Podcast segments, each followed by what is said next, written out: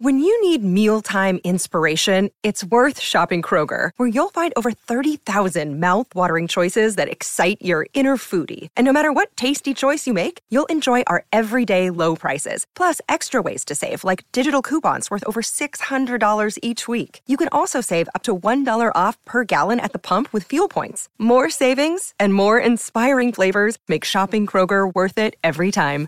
Kroger, fresh for everyone. Fuel restrictions apply. The following is a presentation of Morning Drive Media.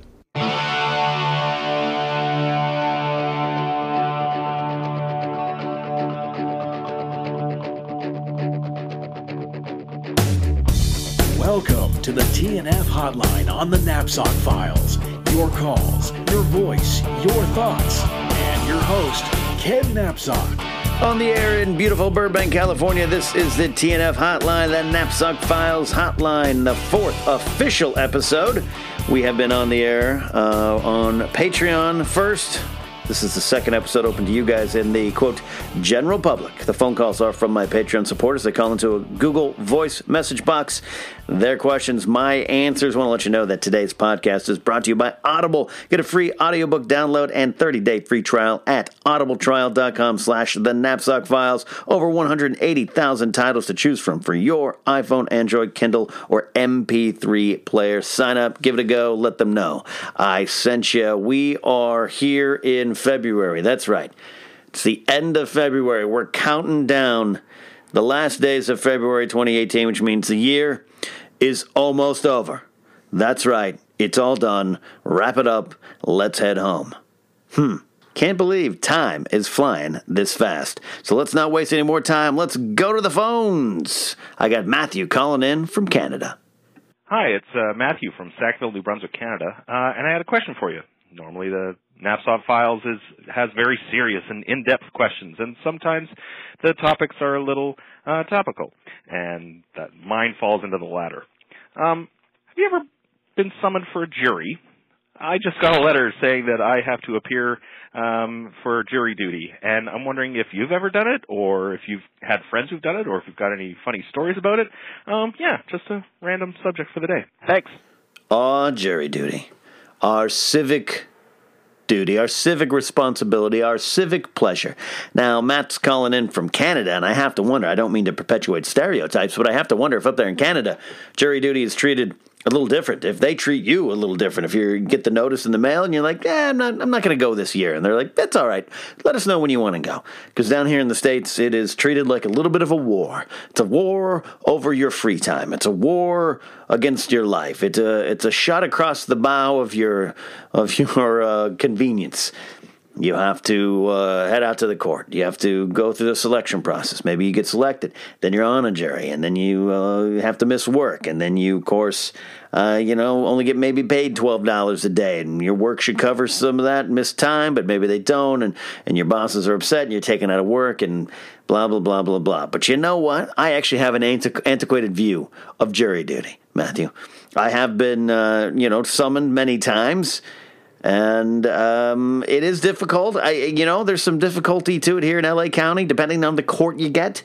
You might, uh, if you get Chatsworth Courthouse out here in the San Fernando Valley, you're good. It's it's pretty painless, smaller courthouse. But if you get like Hill Street, which is downtown. Uh, that is that is a trip. That is a journey. That is that is uh, a potential problem. But I, I got to tell you, again, like I said, I have an antiquated view. I have never been on an actual jury. I got very close a couple times. And I kind of enjoyed it. I kind of enjoyed the process. I don't think our justice system is perfect. No, absolutely. I don't think it is. But it's a pretty darn good system. And a jury by your peers in concept is a good thing. So when I'm when I'm called, when I'm summoned, I go. I don't try to throw the thing. I, I'll maybe delay it a little bit. Uh, you know, there are inconvenient times. I get that. But hey, I don't anticipate being in, in, in, in, the need of a jury of my peers. I don't think anyone does. But, you know, if, if it's a turnaround, if I'm in that position, I want people to come on out to see what's going on, to hear my case, and make a decision about my future. That is kind of scary when you put it down on paper like that. Oh, boy. But no, I have, I go. I don't, I don't understand uh, some of the people who can just so willy nilly toss the jury summons aside, and God bless you if you do. I'm not casting aspersions or stones. I just I see people do that. I'm like that. That's not for me. That's not my path. I can't do it. I just can't do it that way. Um, I go, and in fact, one of the times I went, I was over uh, at the Van Nuys Courthouse. I, I don't want to make this a completely L.A. County based show, but the Van Nuys Courthouse was a few years ago, and I went in, and it was a prostitution case and this is mid 2000s. And at the time, I had a friend who was a sergeant.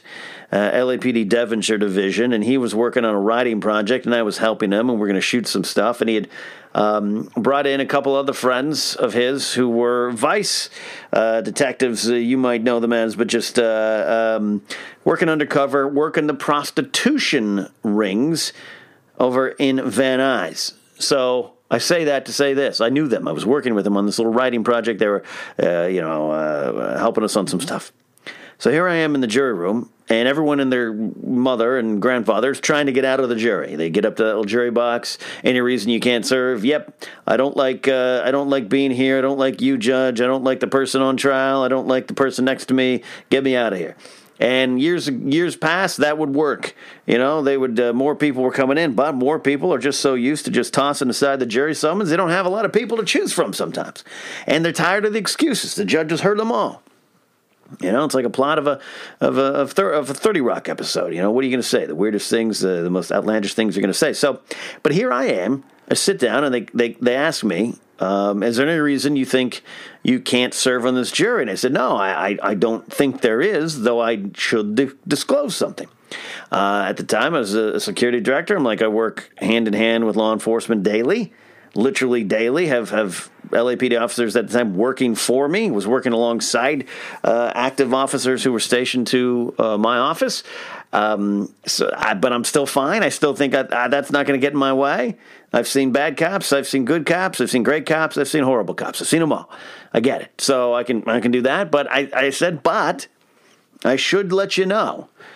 This is a prostitution case in the Van Nuys courthouse, and I'm friends with two LAPD Van Nuys Division police officers currently working this prostitution ring or this prostitution area, I, I, might not. I, I, might if I'm like, hey, it's Jason, you might have a problem.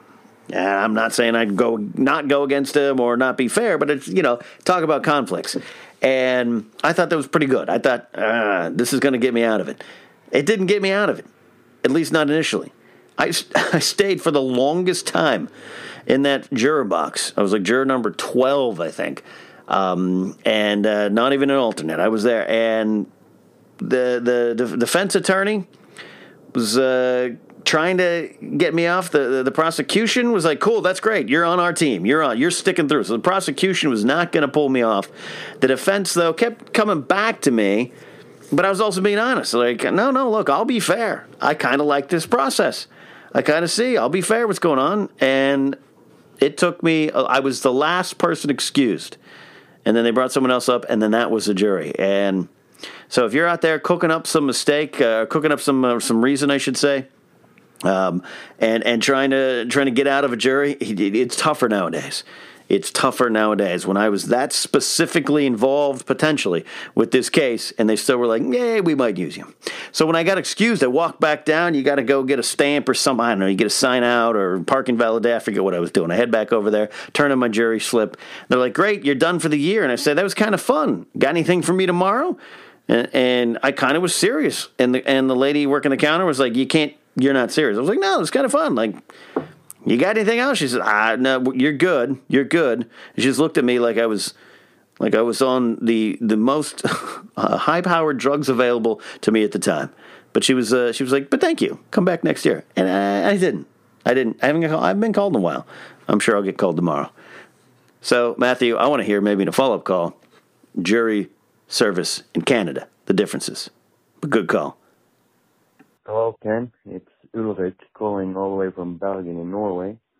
And I just want to know if you can attend any music concert or festival through the times. Which one would you want to attend? And you know, if you can't come up with an answer, you could just make something up. I don't know, Cal. Ulrich calling in. He has become a regular around these parts, and I adore his questions. He's always got some little fun statement at the end. So uh, he wants me to potentially make this up, but it's a great question about music. I love my rock music. I don't talk about it as much as I want to, as much as I used to, but it's still big, big for me. And he's asking about concerts. What famous concert would I like to go to if I could travel back in time? And I have two answers without hesitation. The first, let's fire up the time machine and head back. Well, I was alive then. I actually was working in the radio industry then. And it is uh, in August of 1996. Head to Knebworth Park over there in the UK, over there in Hertfordshire. Is that how you say it? Hertfordshire? Hertfordshire? I don't know. Knebworth. That's all I need to know. It's Oasis at Knebworth. That is one of the ones I would love to see. Now, I don't like going to supersized like festival concerts and shows. The amount of people can become crushing. A little bit of uh, claustrophobia kicks in. And Knebworth, Knebworth, well, that that had a lot of people in it. Uh, that was uh, that was uh, a pretty sizable attended concert, and it is the focus of the uh, documentary Supersonic, which I highly recommend. I got to see, got to drink a gin and tonic over there, uh, and. Um, the ArcLight Hollywood watched this documentary on uh, the band in general, but it, it kind of ends with them at Knebworth. And, and a lot of people argue I'm a big Oasis fan, that that was kind of the peak of uh, peak Oasis. It was the peak of the peak. And after that, it was always a little different, even though I love a lot of their music after. Uh, Be, uh, Be Here Now came out in 1997, kind of changed um, um, uh, people's perception of the band. It wasn't a, as well received album uh, as the first two. And Knebworth, though, they played over what a course of two days in front of 250,000 people. It could have been more. It's hard to count, and it was. Uh, it's quite quite a, a, feat, quite a show. It's them at their full power, at their might. And as an Oasis fan, Oasis fan like myself, who has seen the band many times, has seen them in concert a lot, um, to see them at that level and that in front of that many people, just to be part of that, that'd be something I absolutely would want to see. The other one, the other concert. It's uh, not a straight ahead concert, but it's a performance and that counts as a concert. The set lasted 42 minutes. I like to hop in my time machine. I'd grab Scott Mantz and Jason Inman and John Rocha and all the other Beatle fans I know, and I'd head to the Apple Records Studios, 3 Savile Row, and I would be there on January 30th, 1969, watching. Uh, whether it was from the rooftop, I'd love to be up there, or was down there on the street, I'd love to see the Beatles perform on the rooftop, perform some of their songs from uh, Let It Be. This is supposed to be for the documentary Let It Be. Uh, songs from uh, uh you know the the, the um, you know you got Get Back and you have uh, uh, Don't Let Me Down. I've got a feeling. One after 909. Dig a Pony. All those kind of things. That is that is some of my favorite um, Beatle music. I am a, a, giant Beatle fan. I love everything they do, but I love the later era Beatles, 68, 69 into April 1970 when they finally broke up, April 10th, 1970. So to see them at this point, even though I know it's kind of the beginning of the end, and maybe the end had already happened at this time, just to be there, to hear them say those things that they say. Thanks, Mo like to thank, like to say thank you on behalf of the group and ourselves, and I hope we pass the audition. I would love to be there for that. It was cold. Oh, it's too cold. Almost couldn't hit the chords. Ringo's pounding the drum skins with his bright red nose. Maybe that wasn't the weather. I don't know. Uh, George is bundled up. Paul's got the beard. Lennon's got the coat, the fur coat on. That is classic, classic rock and roll. Playing the rooftop. Others have done it since. Others have tried to capture it on video. U2 did it very well uh, for their video, uh, Streets of No Name, uh, back in 1987. The video actually shut down downtown LA. Um, uh, but that is uh, an homage, an ode to the people that went there before, and that is my fab for the Beatles. So, Ulrich, that's a great question. I have those answers right away, tucked into my brain. Let's go to Knebworth, and let's go on top of the Apple Records roof. What else we got? Hey Ken, it's Kai checking in. What do you think about the new Indiana Jones 5 movie? Do you think we need this movie? Do you want to see this movie? Do you want to see this story continue on? And the last part of that is, what's your pitch for the story of Indiana Jones 5? All right, Kai, I'll dance. I'll talk Indiana Jones 5. It looks like we are getting this fifth Indy movie. This is going to happen. Been talked about for a while, been rumored for a while. People have fought against it for a while. People have wanted it for a while. So, where do I come down on it? Indiana Jones actually is my favorite on screen character. And I say that even though Star Wars is uh, above it in, in, a way. But those Indiana Jones movies are very special to me. I, I quite enjoy them, particularly Raiders of the Lost Ark and The Last Crusade. Temple of Doom is good. It's good. Just uh, didn't didn't catch me as, as well as the other ones. I don't know, something about punching Nazis that I like a little bit better. Now along comes Indiana Jones 4. I was there in the theater. I was excited. This was a great moment. I was all I wasn't dressed up for it, but I was close to. Mentally, I was dressed up as Indiana Jones. And that is the only time I've seen that movie. I have not seen it since. I intend to. I think it's on Amazon Prime. I don't even own a copy. I own a copy of the other three, of course. Don't have a copy of that. And I, am going to sit down and watch it again. But here's the thing I didn't, I remember, hmm, I'm struggling, but I remember leaving the theater and not having as big as a problem with it as other people uh, did when I kind of emerged. And social media wasn't what it is now, but it was alive and well. And uh, you can pop on MySpace and blog about it, uh, and just talking about your friends and uh, friends of the business, going to stand-up comedy shows, and all my friends are big Star Wars and Indi- Indiana Jones fans, and all that kind of geekdom stuff. The the reactions, I got to say, was a little surprising to me. I I liked it more than others. I think there were a lot of things that looked horrible in it, a lot of things that were over the top even for an Indiana Jones movie, and I'm not even talking about the refrigerator. Talking about some of those fight scenes, the ants, the CGI, the monkeys, a lot of those things. I think on paper this might have worked a little better than the execution, and I don't know who to blame. I know Spielberg was in charge his baby. Harrison was there. He signed on and looked like about halfway through, he was like, What am I doing? It was also a different time. I was I'm surprised if you follow Harrison's career close that, that he did that back then. Um, and then when he did, did do it and went that way, I was even more surprised when he agreed to come back to Blade Runner, come back to Star Wars, which is even was it was a bigger thing? The fact that he went back to some of his past things in his older age. Now all right maybe he's sensing the end the closing of his career and wants to get some stuff done. He's almost you know going to be pushing 80 by the time indiana jones 5 comes out. Um, that's insane. Uh, sean connery was what 64 i believe off the top of my head during last crusade? So uh, do i want this movie. Let me put myself under the gun here. Do I want Indiana Jones 5? Yes. Yes.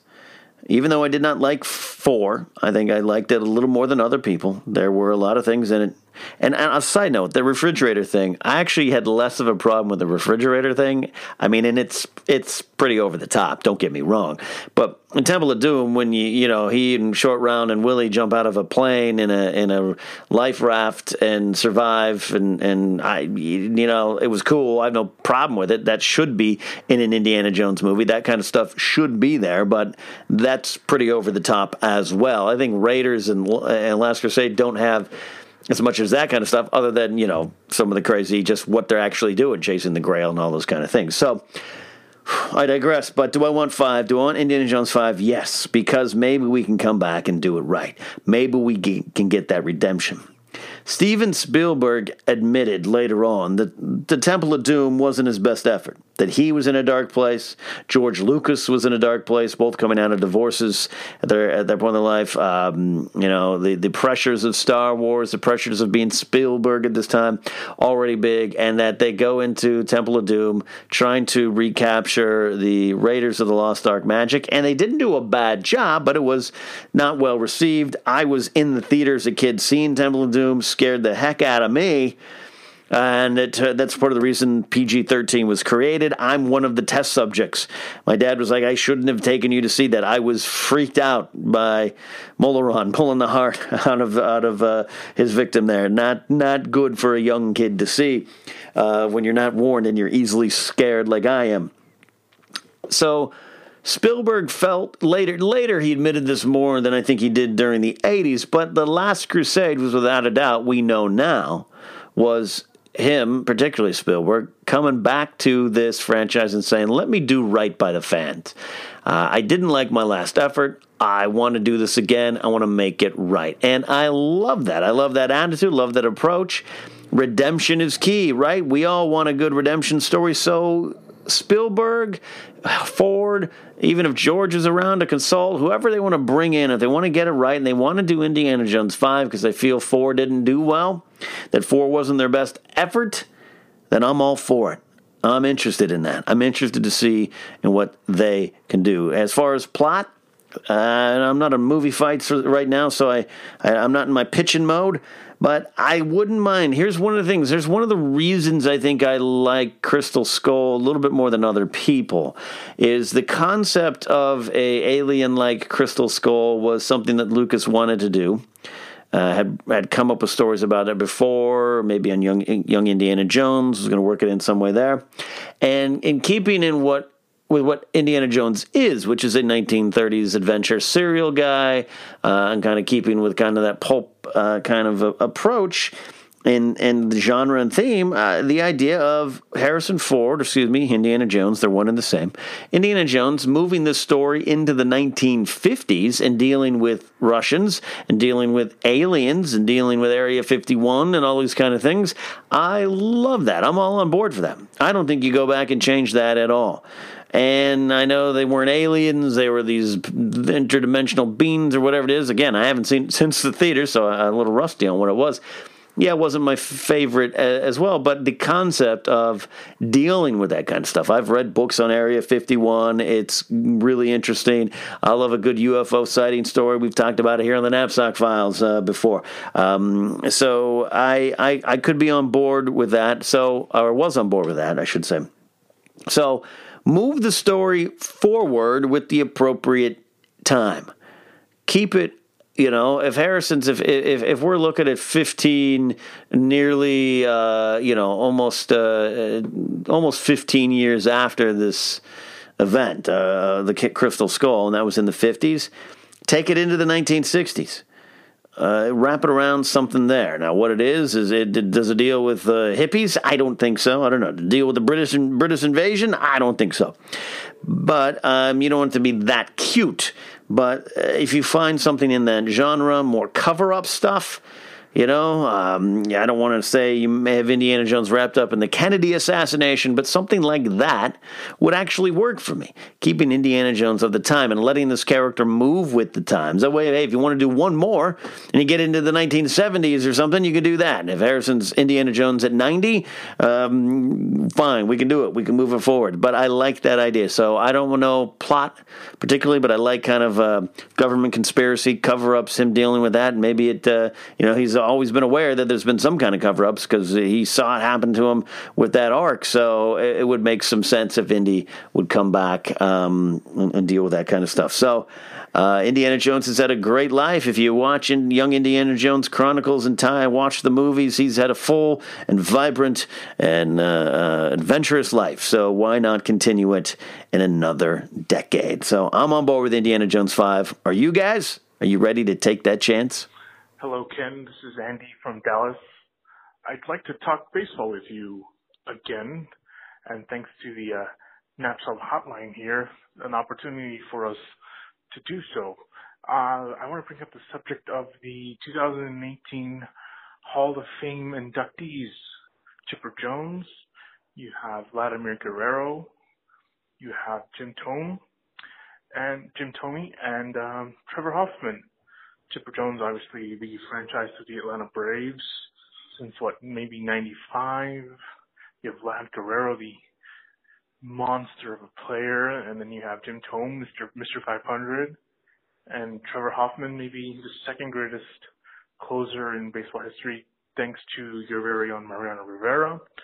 Uh, so if you just give us your thoughts on the 2018 uh, Baseball Hall of Fame inductees. Thank you and have a good day. No, Andy, thank you. You have a good day because you're giving me a chance to talk about something that is uh, deeply ingrained in my soul, and that is baseball. But I don't talk about it much like I don't talk about rock music as much as I used to. What's wrong with me? I don't talk about things I loved as much as I used to. I got to get back. And I'm very excited for the 2018 baseball season. I'm a big baseball guy. Um, and I, I, chose this question from Andy in Dallas, and he, he had a lot more in the call um, that I uh, uh, didn't uh, address about Vladimir Guerrero and his career going to the Rangers. Andy's a big Rangers fan, but I wanted to talk about the 2018 Major League Baseball Hall of Fame class, which is Chipper Jones, Jim Thome, Trevor Hoffman, and Vladimir Guerrero, because talk about time passing. This is one of the Hall of Fame classes. And for the last five years or so, you've got this feeling. But this Hall of Fame class is making me feel ancient. And I don't necessarily think I am ancient. I get that. But this one's making me feel it. Because, oh my, I remember every one of these guys as they were starting out. They all started out in the early 90s. And that was my prime big baseball era. Became a baseball fan in the mid to late 80s, but by high school, my I was high school. Uh, I was in high school from 1990 to 1994 and that's where I could tell you every stat, every player, every name, every batting stance, everything they've ever done, everything they ever will do. That's what was when I knew it. So to see this, Jim Thome, I can I can remember him coming up with the Indians in the early '90s, the Cleveland uh, ball club. There, I can remember Chipper Jones as a rookie. In 1994 he got 93 he started to pop up but 94 he was going to break with the braves and he and he um, he hurt himself and he missed his season 95 kind of the first time he popped up after the strike. Uh, trevor hoffman actually he you know goes into the hall of fame as the as Andy said, probably the second best closer in Major League Baseball, second to my my guy Mariano Rivera of the Yankees. But Hoffman with the San Diego Padres was dominant for so long. But I remember when he started as a Florida Marlin and actually played in the infield coming up in the minor leagues, and he was a converted infielder, uh, becoming a pitcher. And then Vladimir Guerrero was a big Montreal Expo fan, and I love Vlad the Impaler because Vlad is a uh, harkens back. He is definitely an old school type of player. Baseball is a science. It's always been a science, but it's approached more as a math problem nowadays, even on the field. And Vlad was from an era where if you threw a pitch 55 inches into the dirt and he could get to it, he'd swing, put some wood on that ball, and he'd send it out of the park. Or he'd send it down the uh, right field line for a double, run scoring double to tie the game. That was the kind of player Vlad was, and he had a great arm. So, Andy, I love this 2018 Hall of Fame class for Major League Baseball, but oh my, do I feel old. When players that you grew up with rooting retire, that's one thing. When players that you remember breaking into the big leagues are retired and going up for manager jobs, as a lot of them are nowadays, a lot of the current crop of Major League Baseball managers, I remember when I was already old and they were like starting out in the big leagues. And it does something to you. There's if you grow up a sports fan and you dream of being a sports superhero there comes a point in time where you realize you can't do it and you won't be doing it and you can't hit a fastball and you can't hit a curveball. Uh, that was me. New baseball, loved baseball, but after a while, that dream of catching for the Yankees was going to go away. So you, you you root, you root, you root, you root for the home team or your team, and then after a while, uh, your mortality starts to really, really sink in when you're looking at these fresh-faced rookies, and you're like, I am so much older than that Major League Baseball rookie. But that's one thing. It's the uh, flip side of that. When that same rookie, when you're looking at him, you're like, I am so much older than that Major League Baseball manager because when you when you come up to the ranks and nowadays managers are a little younger they start younger. It's potential that you know mid 30s you could be managing uh, managing a baseball club. Hell there were some uh, some great G- GMs general managers up in the front office who began in their late 20s not even uh, having been on a major league field. That changed over time. It became more of a business and it's run like a business. But when I was a, a young baseball fan the you know Earl Weavers and John McNamara's and Tommy Lasorda's and all those guys they were ancient. They they you looked at them, you got their baseball card, their manager baseball card, and you were like, this guy played in the majors, win like 1902. Like I don't. This is an old dude running a ball club. Uh, you know, Whitey Herzog. He had his he had his top, but it was gray. You know, and so now that's that's changed. And so, Andy, this is a great question. I love talking baseball, but uh, this one really is like holding a mirror up to me, and I see all the gray in my beard. When these guys get into the Hall of Fame, it'll be a reminder that I didn't make the Hall of Fame, and I'm one step closer to the grave. All right, maybe not that much, maybe not that dark, but it will feel like it. So, congratulations to the 2018 Major League Baseball Hall of Fame class. Hey, Ken, it's Thomas. Uh, my question for today is where is the line in regards to film between homage and plagiarism? Uh, now that I'm getting into my own short films and stuff like this, I've realized how many things are borrowed. I've done some research uh, Harlan Ellison sued James Cameron over Terminator. Uh, you know, people have borrowed from Seven Samurai for 70 years. Um, so I'd love to know where you think that line is. Uh, thanks for taking the call, and hope you have a great day. Genius borrows, talent steals. That's the gist of Sir Thomas Sital's call. That's right. That's his name when he was calling into my Daily Thrones show, which I no longer do. But uh, um, he's still Sir Thomas Sital to me and a regular contributor here on the TNF hot, hotline. And uh, Thomas brings up a good question about uh, when is your homages in your own films and your own cre- creative projects, when does it uh, cross that line into just, well, ch- uh, taking a chip off the block and, and make it into your own piece piece of art? When does it become too much? When does it just become blatant stealing? When does it become too hacky? And what is the line? Because you know we can look at Star Wars. Everyone's making a fan film now, a fan film of what George Lucas did, but George Lucas was making a fan film of Flash Gordon serials and uh, Kurosawa films and when is the, when is the line? And and some people's reaction to seeing, well, that's he's just doing a Hidden Fortress, you know? Yeah, he is. It's what you do with it. It's it's what you do with it. Uh, and uh, you know, gosh, I mentioned earlier I'm an Oasis fan. Uh, Noel Gallagher often accused of just copying what other bands did in terms of like the, what did the Beatles do? I'll, I'll do something similar. I, I never agreed with that. I never agreed with that. Oscar Wilde is sometimes thought as the one that says talent borrows, genius steals, but even that's not right, and that's not conclusive enough. Uh, T.S. Eliot also has uh, a the quote: uh, "Immature poets imitate, mature poets steal, bad poets deface what they take, and good poets make it into something better, or at least something different." Picasso also said, "Good, good artists copy, great artists steal." Um, you know, it's it's a tough call. I come from the world of stand up comedy, and all the time you see comics doing other styles like other comics, capturing uh, the essence of those that they loved before them. And then some people you just see them stealing, and then some people don't do it intentionally. It's just too much, and I, I think that's where you really can dig into this. I, I love this idea, what I'm reading here, of a bad poets deface what they take. Then it becomes hacky. Then it becomes just a, a ripoff. Then it becomes just second generation.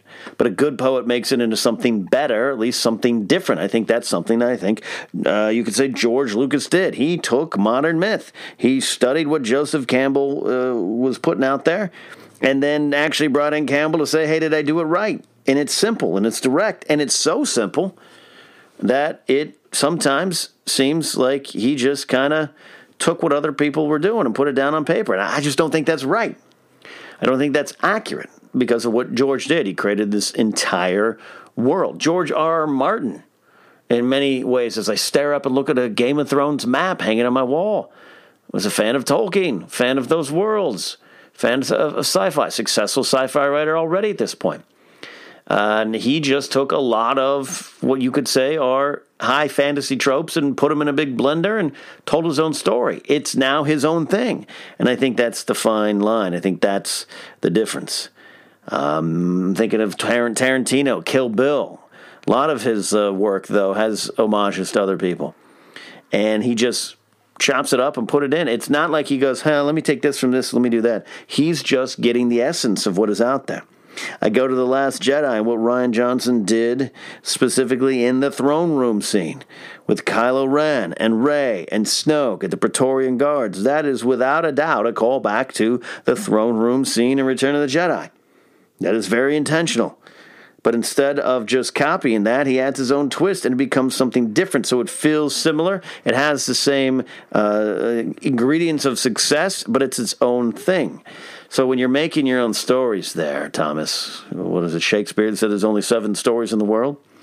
You are going to find that uh, you look at what influenced you before, you look at the things you love, the stories you love, the movies you love, the moments you love, and you're going to do your version of it while also pushing them into your uh, direction, into your tastes, into your perspective. Put your spin on it. I think that is what you do. That is what has been done before. Or you could just do a cover song, just a direct cover, and call it a day. I wish, I wonder if, you know, we talk about reboots in movies, reboots and remakes. What if we just call them movie covers? we're doing a cover of uh, Back to the Future.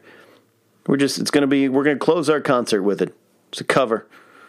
I don't know. I don't know if that answered your question specifically, Thomas, but that's kind of kind of my thoughts on it. You always want to try to do something different, but you know, there's creative minds. You're all kind, we're all kind of thinking the same things. You know, we've all got a lot of the same influences too, especially nowadays with pop culture being so out and up there and, and, and in your faces. You know what I mean? but it's got to remain kind of what it is. That's why I look at Lucas and George Lucas and, and, and, the myth and the modern myth. It's so simple. It's so simple, but not everyone has done it. And after Star Wars A New Hope, so many people tried. Whether it's television or other movies, whether it's even the marketing of Star Wars, they tried. But only George was able to capture something new, yet having this familiar uh, hero's journey and take it from other things, even even real life with World War II dogfights and all that kind of stuff. I think that's an example. He did. No one could say, you know, you could say uh, what George did was, uh, you know, the Hidden Fortress, but but also, you know, you're going to say George Lucas stole from World War II. He was influenced by that. So you put it all in that blender, and and and and, and let your heart lead the way. That's the most poetic art artist thing I'll ever say. Let your heart guide you into your own story. But things things are things. That's something I've said before, uh, and it's been quoted on as a joke. But things are things. Uh, Star Wars has to feel like a Star Wars movie. And when you push those boundaries, you can see some people, you know, don't take to it. But then if it's too familiar, then like Force Awakens, uh, I don't think that. I think Force Force Awakens is its own thing, but you know, without a doubt, it it pays homage to what became came before it in Star Wars, and a lot of people are like, it, it's too familiar, and the Last Jedi is too different. So, Thomas, you just need to go out and tell your story. Let your influences flow through you. All right? Hmm. Let me know how it goes. Hey, Ken. This is Joey from Kansas.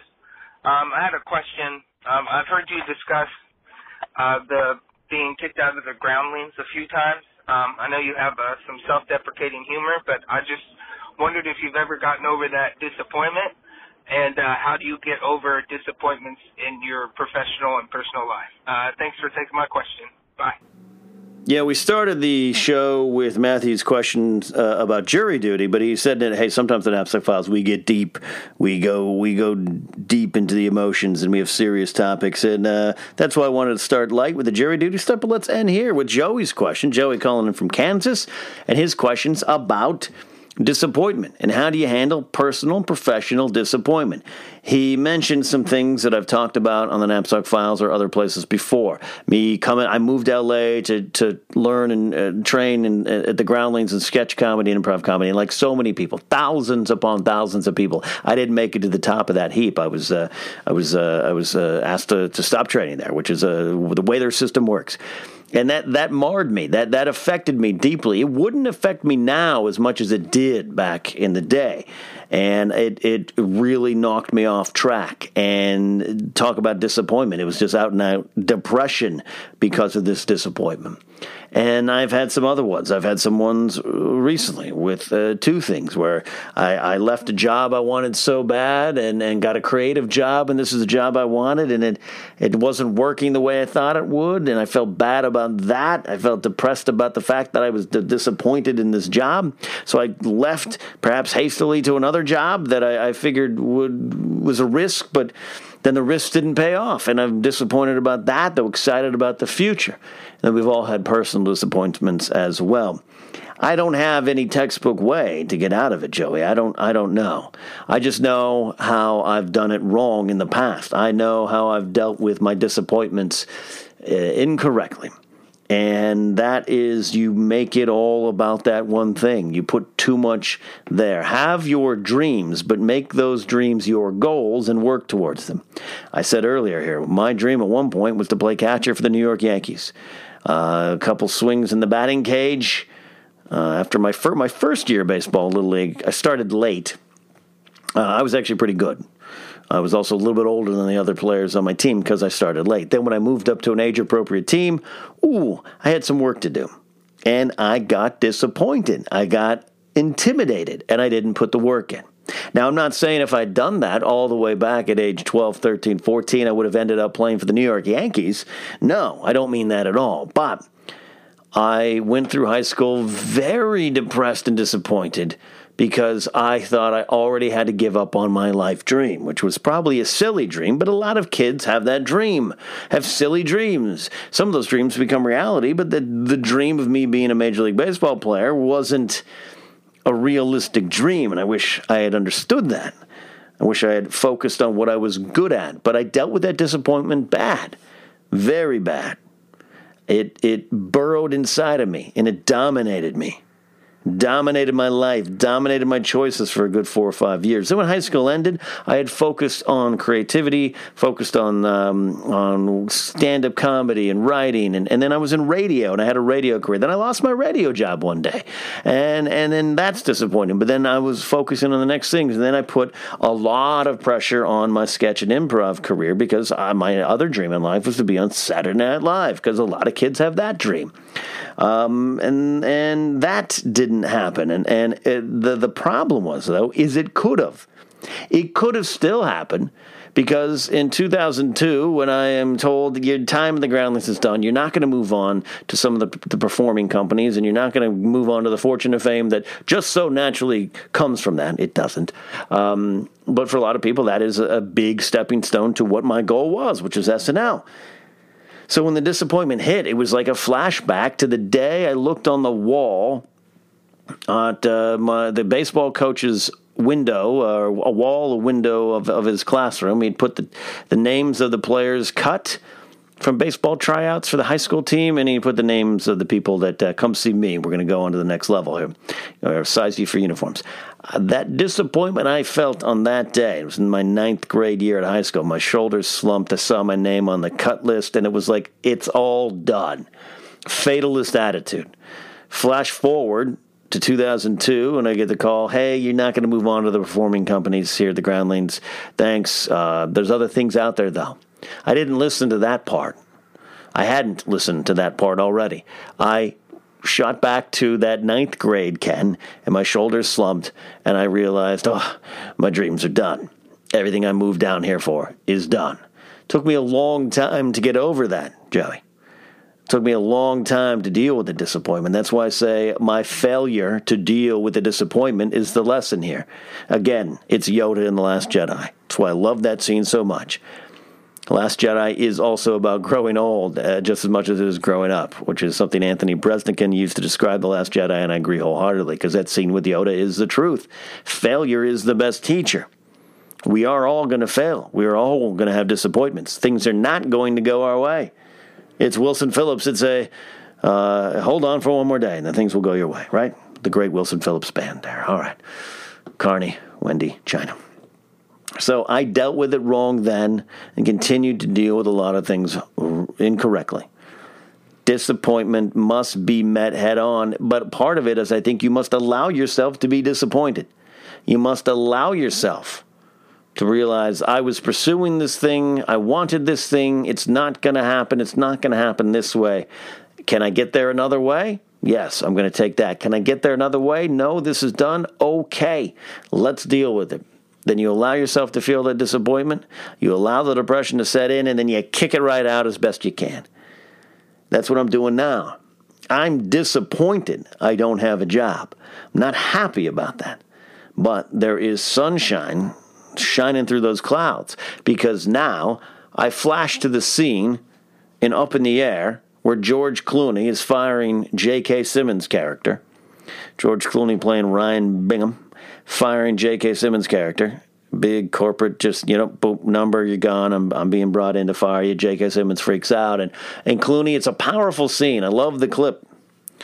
I love the clip. He invokes, you know, do you know why kids worship uh, athletes. Uh, J.K. Simmons says because they date models, and Clooney says no, that's why you and I worship athletes. No, it's because they follow their dreams.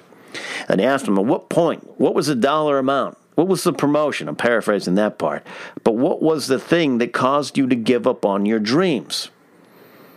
Simmons' character does have an answer. It's like $26,000 or something like that, some salary he, he, first received in the 70s. And he gave up on his dream. He wanted to be uh, a, a, chef, he wanted to go learn how to cook, he wanted to follow that.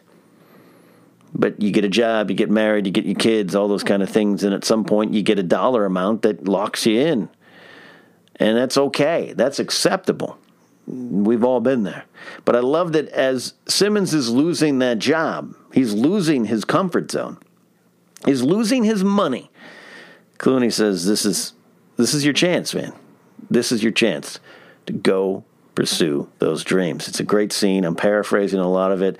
Go check out that uh, the movie Up in the Air if you haven't seen it yet. I love it. I love it, love it, love it. Have not read the book it's based on though. Don't ask me that. Maybe I will one day.